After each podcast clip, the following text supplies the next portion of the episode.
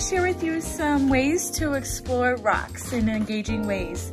Braden is already a huge rock collector, so we have a big bucket full of rocks. But if you don't have rocks at home already, then, yeah, then you can take a rock walk where you can rock, walk all around and search for different types of rocks. Today we're going to share with you how we can use rocks for sorting. Let's sort our rocks with big and small rocks. Rock big or small, Braden? Big. We'll put a pile right there. Where should that rock go? Now let's find a small rock. And small rocks can go right there. Where would this rock go?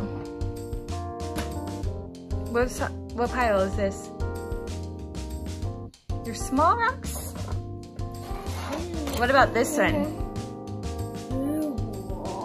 Big rock. You can also sort rocks by colors. You can sort rocks by textures, by soft or smooth or rough.